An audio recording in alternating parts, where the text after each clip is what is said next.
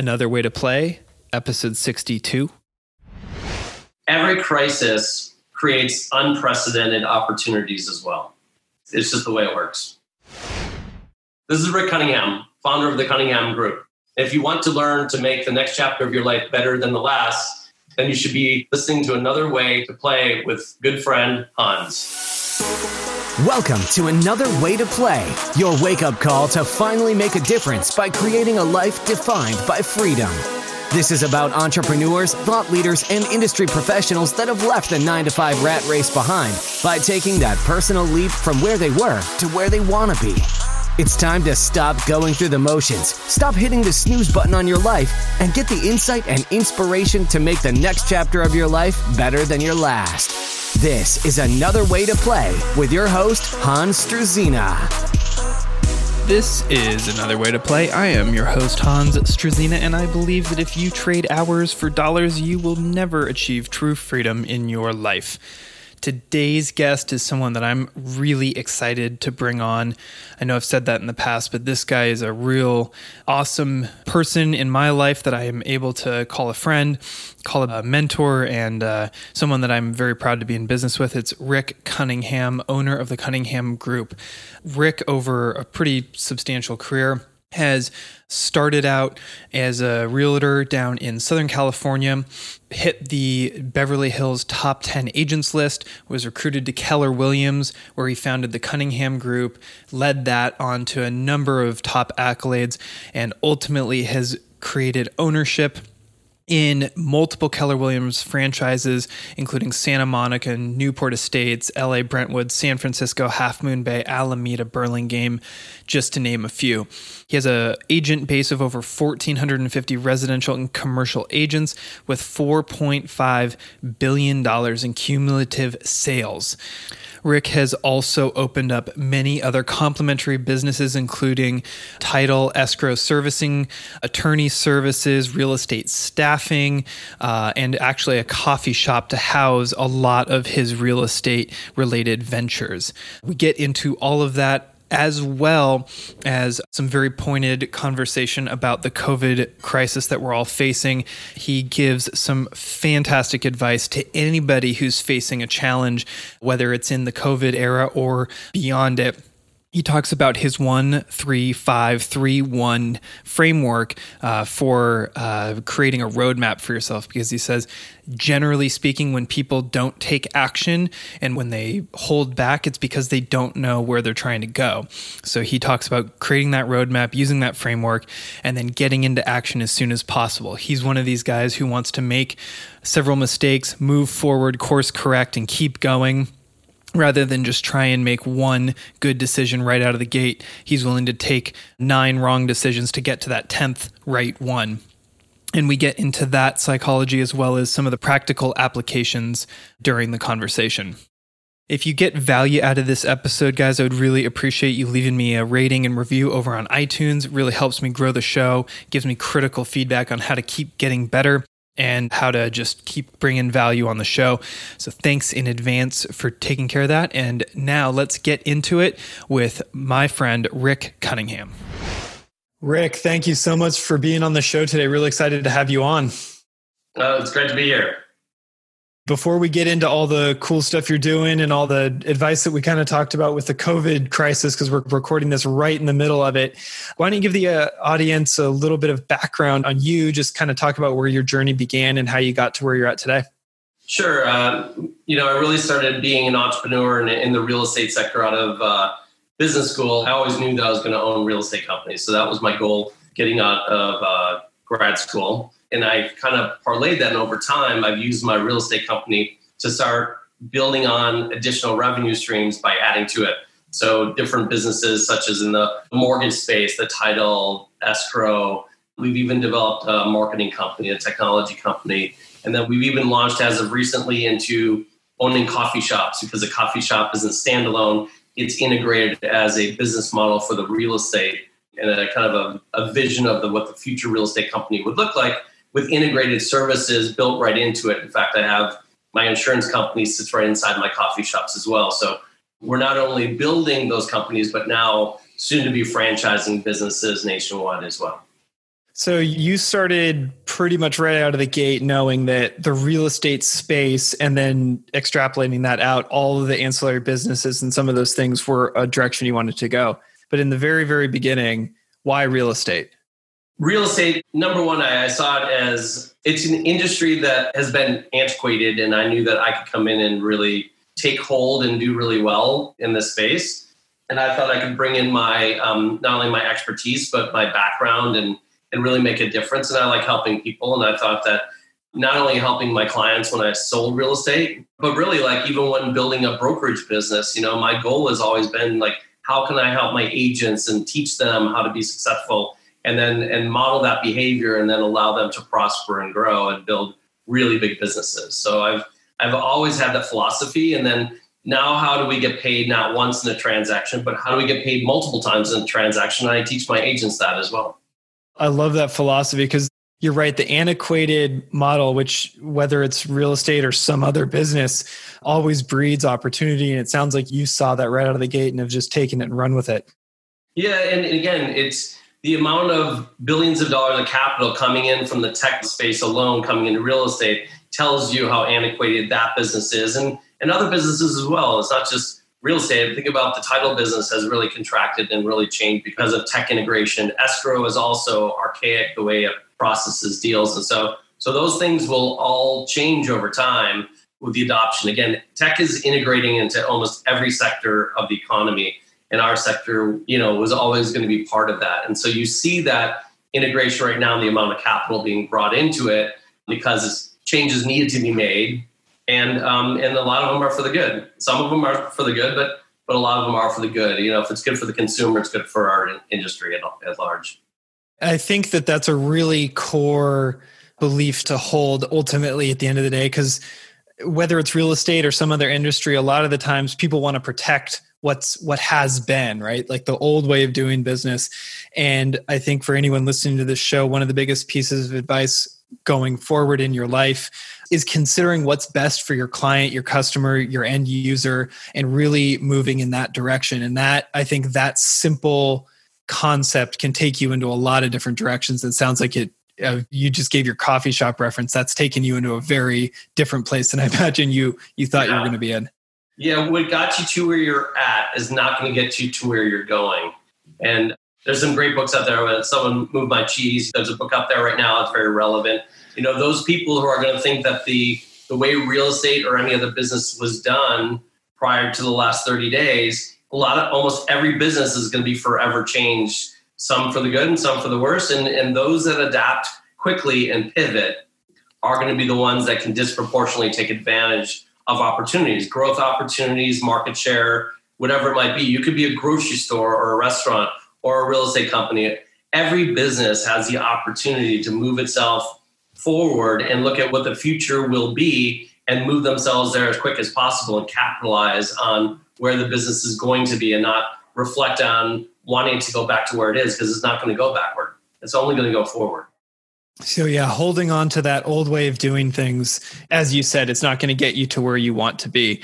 Like I said before we started recording, normally we kind of go through a bit of a story here, but I want to just fast forward to where we're at today because I think it's so relevant. Some of the stuff that you and I were just talking about before we hit record and what is happening in our market today. We're in April 3rd, 2020 for reference. And there's a lot of things changing and shifting all the time and you have a bit of a different view than most because of how many businesses you're involved in up and down the west coast of california and hawaii and, and all these different places. So can you just start with a very high level of kind of some of what you're seeing in the brokerages and the different businesses you're involved in and then what your or your, you might be pivoting towards the advice you're giving to people on the ground what I'm seeing is with shelters in place and different requirements, whether whether people fall under state mandated um, shelter in place or local jurisdiction has much more rigid guidelines. I mean, it, it really is going to impact not only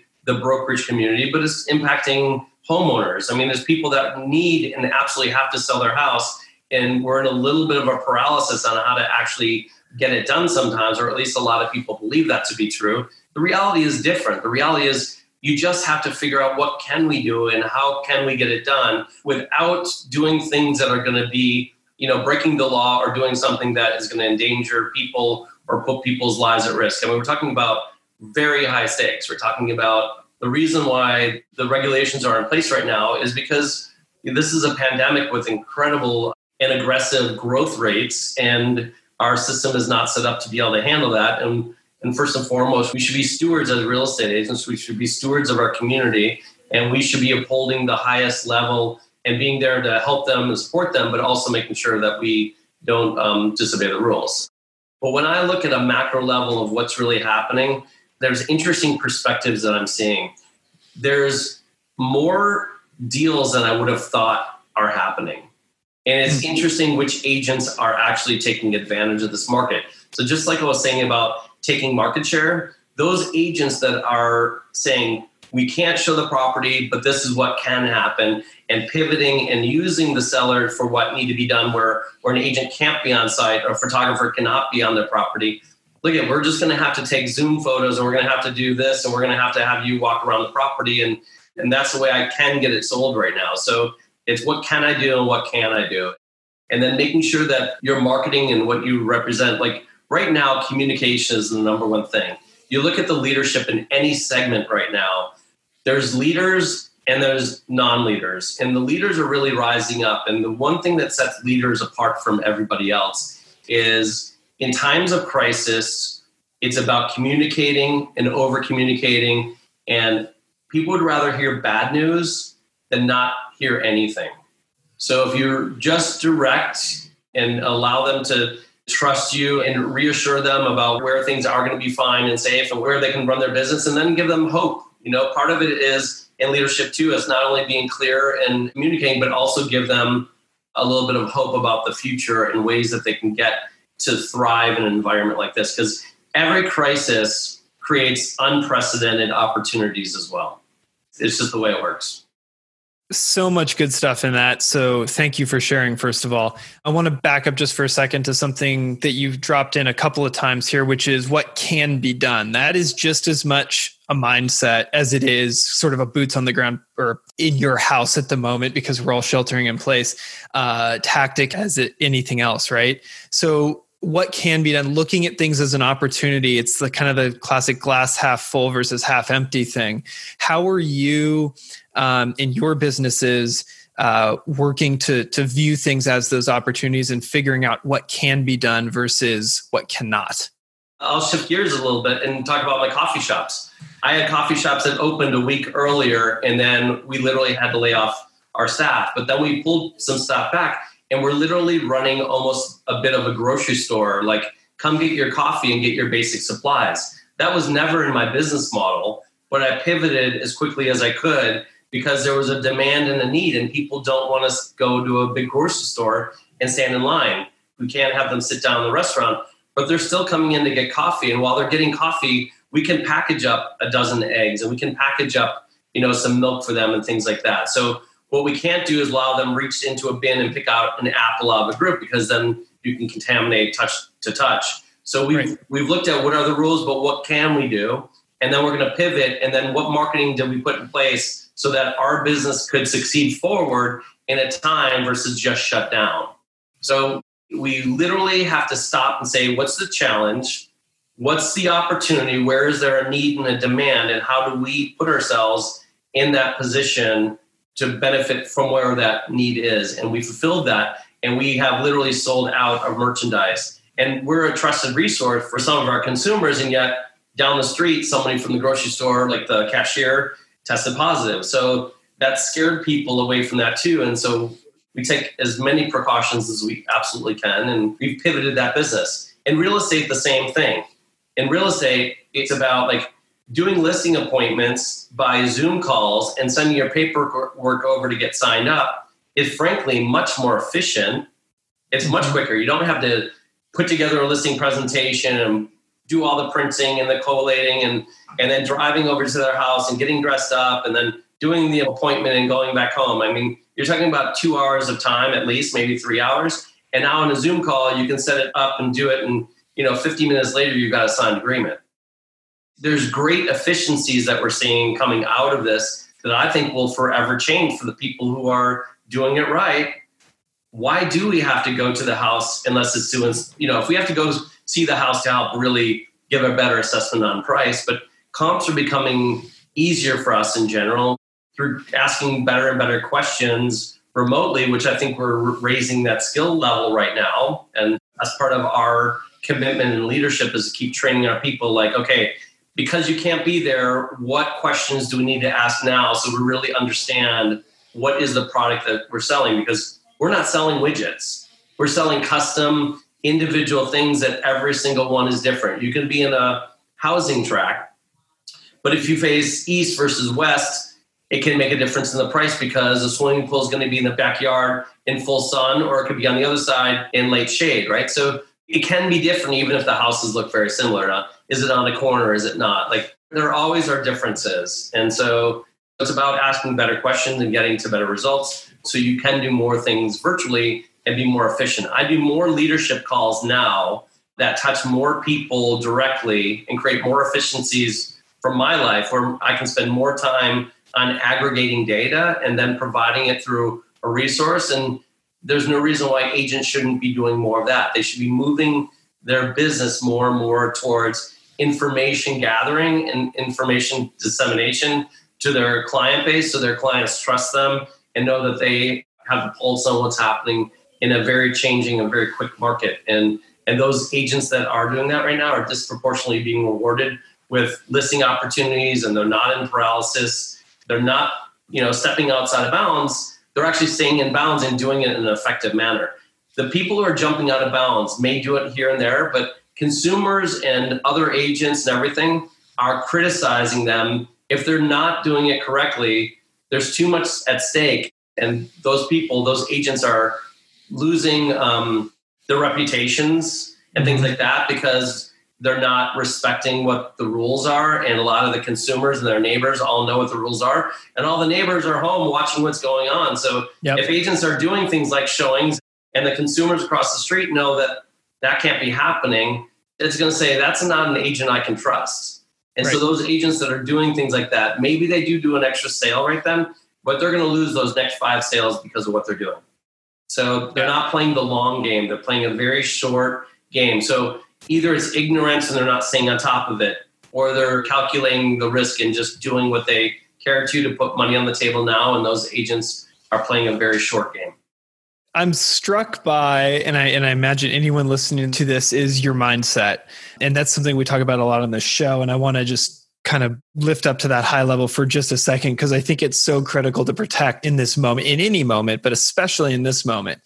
How have you defined and protected and built a mindset for yourself? Because you just spent the last 10 or 15 minutes talking about seeing opportunities, staying in bounds, and, and being disproportionately rewarded for it. Like, not everybody will see this as such. They'll see this as an opportunity to get in the fetal position and get in a dark corner.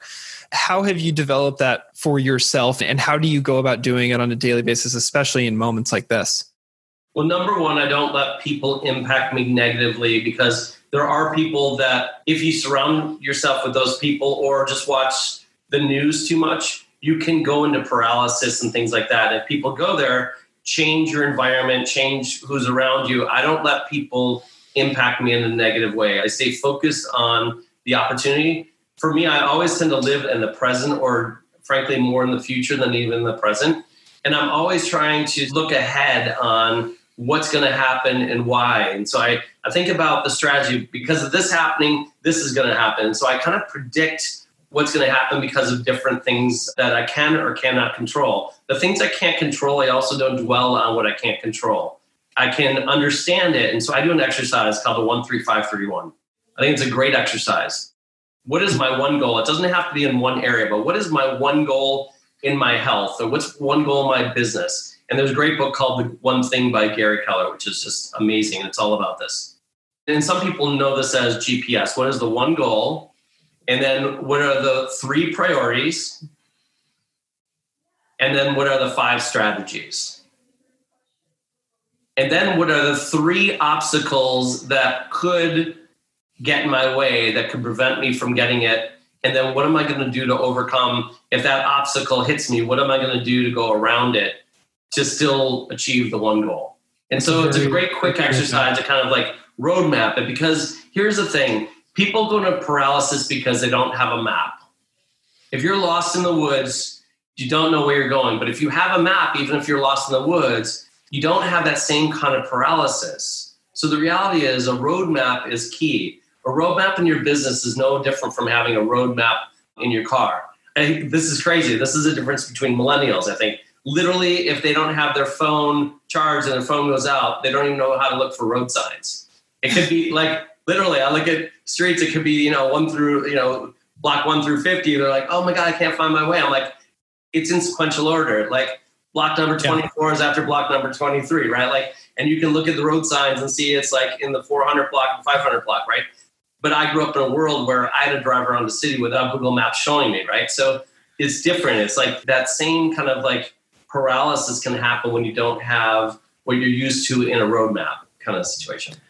Absolutely. That one three five three one exercise is a fantastic. I've never heard it put that way, and I really appreciate you bringing that up because I find that to be so valuable. Because the roadmap is critical, and and you know on a practical level, that exercise or one like it will help protect your mindset. Because you're right, it's those moments of uncertainty and insecurity that you generally freeze up and then don't act. When moments like this, but there are many even in up markets where you have those opportunities and if you just knew where to go taking some action you would probably be better off than sitting still yeah and a lot of people don't go all the way through to the backside of it the three way you know where it's like it goes one three five but the three one is just as important because i anticipate challenges because i know that things aren't always going to be perfect right like i'm never mm-hmm. always going to in fact i make more mistakes than anybody but I make quicker and faster decisions faster than almost anybody. And that's the difference between my leadership and other people is I'm not afraid to make mistakes. I'm afraid to not move quick enough. And so when people are around me or work with me, I would rather have them make a completely wrong decision than not make a decision. Because if I have to make the decision for them and they always feel like I have to jump in to get it right, then they will not be in business with me because I would rather support someone to grow through mistakes where they're going to learn more than not make decisions. And those leaders that think that they're leading and have to have their hand on everything are not leaders, or they haven't learned to allow people to make mistakes. I'd rather allow them to make a mistake and then go back and not get mad, but instead use it as a learning opportunity and say, how could we have done this differently? What other data should we have been able to look at to see this to make a different decision that would have not put us where we are and would have got us a better result? What can we now put in place so we don't repeat it? Because the one thing where I do have a challenge is when the same mistakes get made again and again in the same area. That's a problem. Absolutely how do you instill that culture? Because I, I think that's pretty counter to what most people would think. By that, I mean culture of like it's okay to make mistakes as long as you learn from them and you keep growing. And obviously, if it keeps coming up, that's a problem.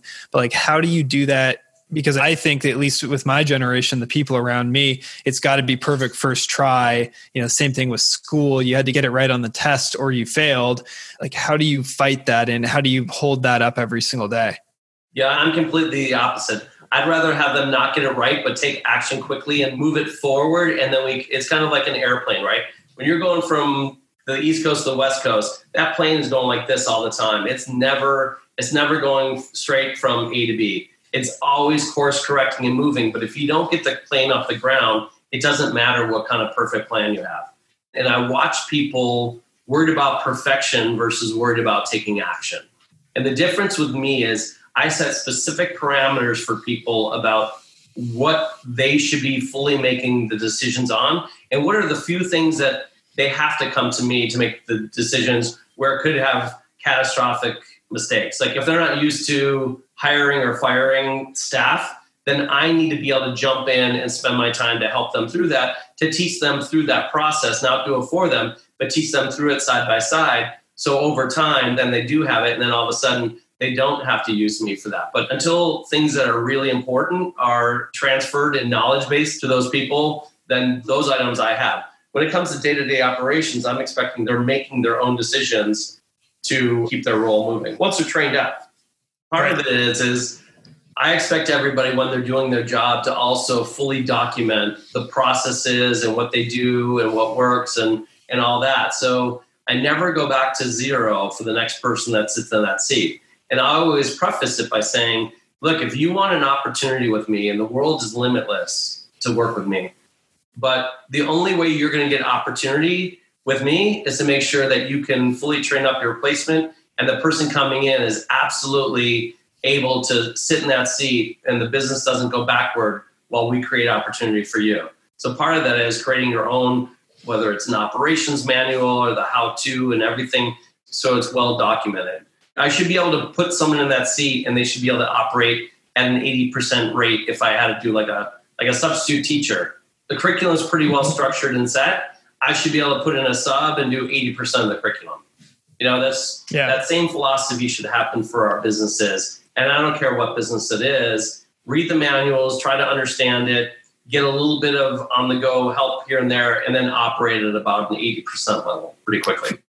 That's fantastic as you were talking, my head went to a place of, you know, there's kind of the quality versus quantity argument here. And like the get it perfect, do the one thing perfectly right versus like make a bunch of decisions, learn from them, and get the reps in it, making mistakes, correcting. And as you said with the plane analogy, course correcting from East Coast to West Coast where do you try and strike that balance between just quantity and like throwing a bunch of stuff at the fray and seeing what works and then learning from it versus trying to make one really good strategic decision? I used to think trying to be a perfectionist because I can have that tendency sometimes. What I've realized, and I go to a different analogy, if I were going to spin clay and try to make a pot of a certain thing and, and do it, I can spin 10 pots quicker and make one more perfect than if you took one and tried to make it perfect from the beginning.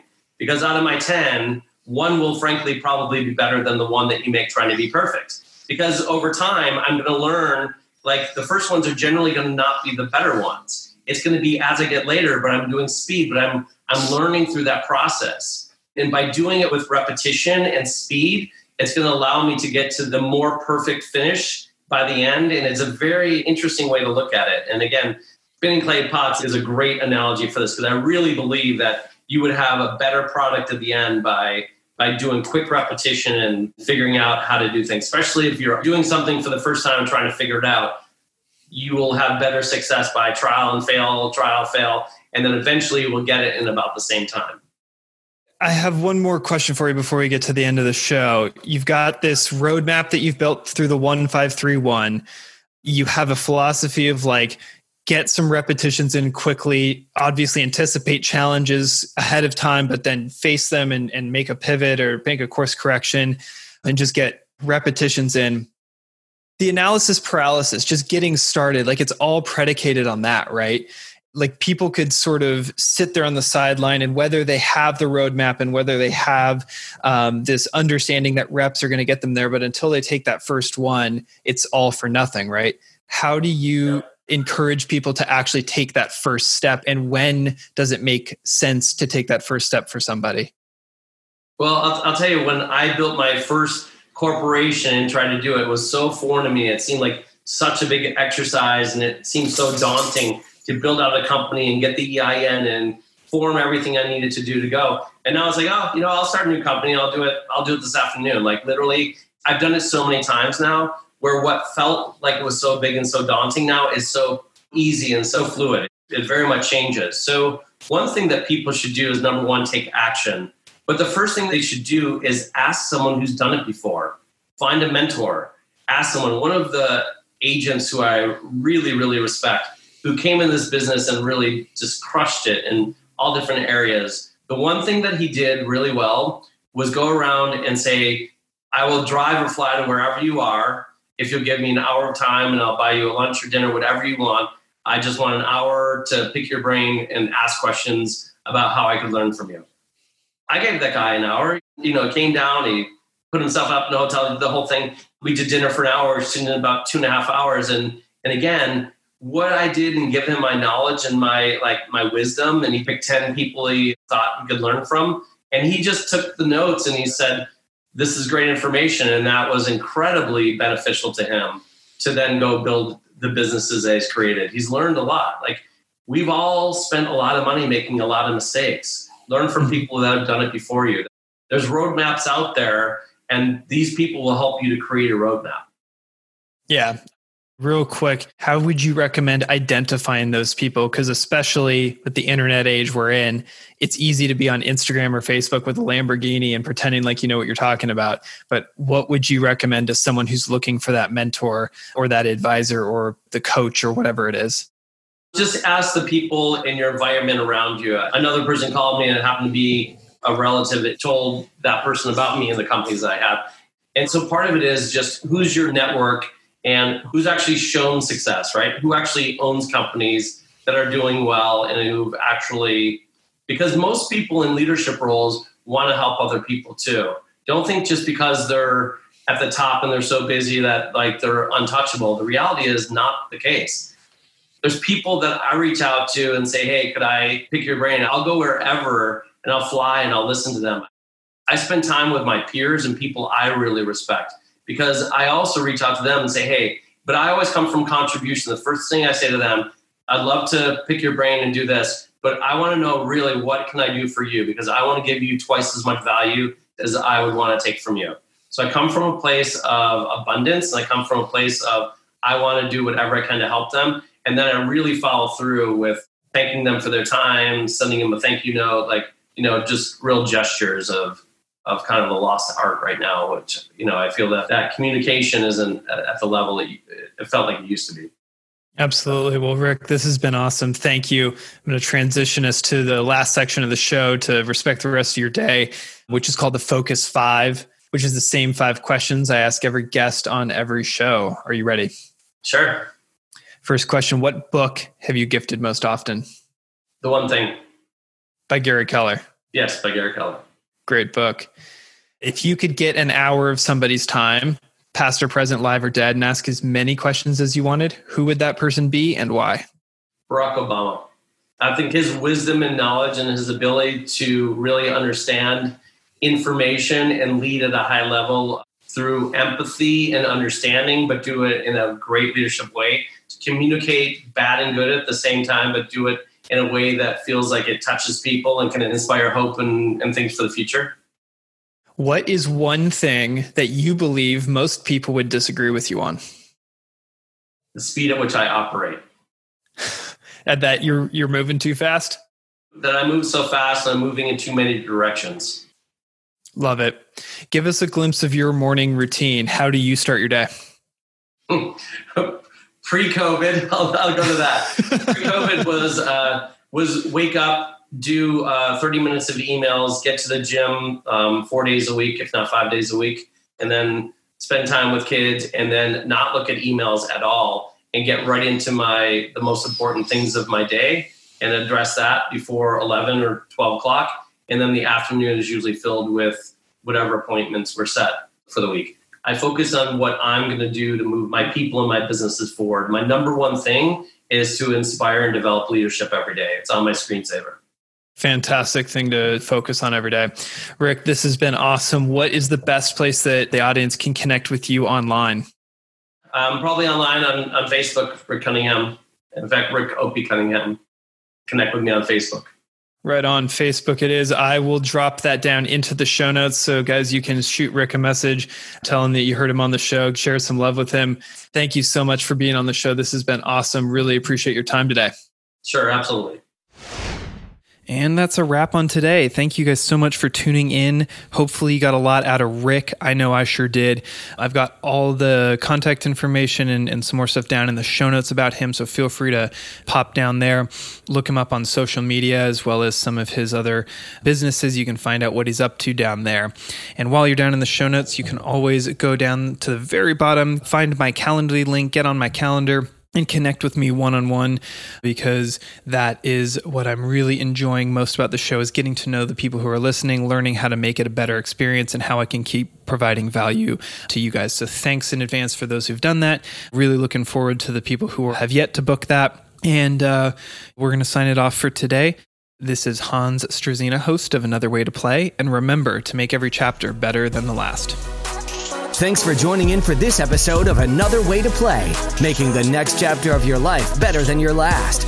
For more insights and inspiration to help you make that personal leap, be sure to engage with Hans on social media and get your questions answered right here on the show. Reach out to Hans at Chief SNAH on Instagram, and we'll catch you on the next episode of Another Way to Play.